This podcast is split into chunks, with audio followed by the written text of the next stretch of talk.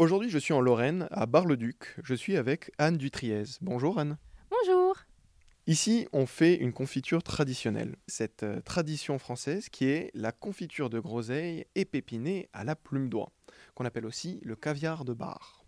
Alors, cette entreprise familiale qui est la vôtre, elle est chargée d'histoire.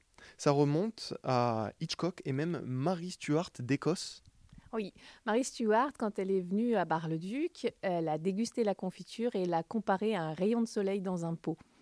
Donc euh, voilà, Hitchcock, lui, mangeait la confiture tous les matins, en fait, dans les hôtels où il allait quand il tournait ses films. Euh, bah, évidemment, c'était souvent aux États-Unis, et donc il, exigeait euh, à l'hôtel d'avoir la confiture de Bar-le-Duc au petit déjeuner tous les matins pourquoi est-ce que la confiture est débarrassée de ses pépins? Alors, la légende raconte qu'un duc aurait exigé euh, que l'on retire les pépins euh, des groseilles pour la confiture parce qu'il n'appréciait pas en fait que les pépins se coincent euh, dans les dents.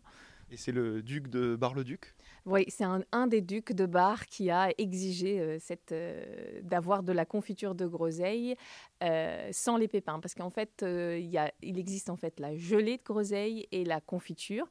La confiture, les fruits sont entiers dans le sirop de sucre, alors que la gelée, c'est uniquement le jus du fruit. Il n'y en a pas beaucoup alors qui font des confitures de groseille. Et donc du coup, je suis la seule au monde à faire de la confiture de groseille parce que les fruits sont dans le sirop de sucre sans le côté désagréable des pépins.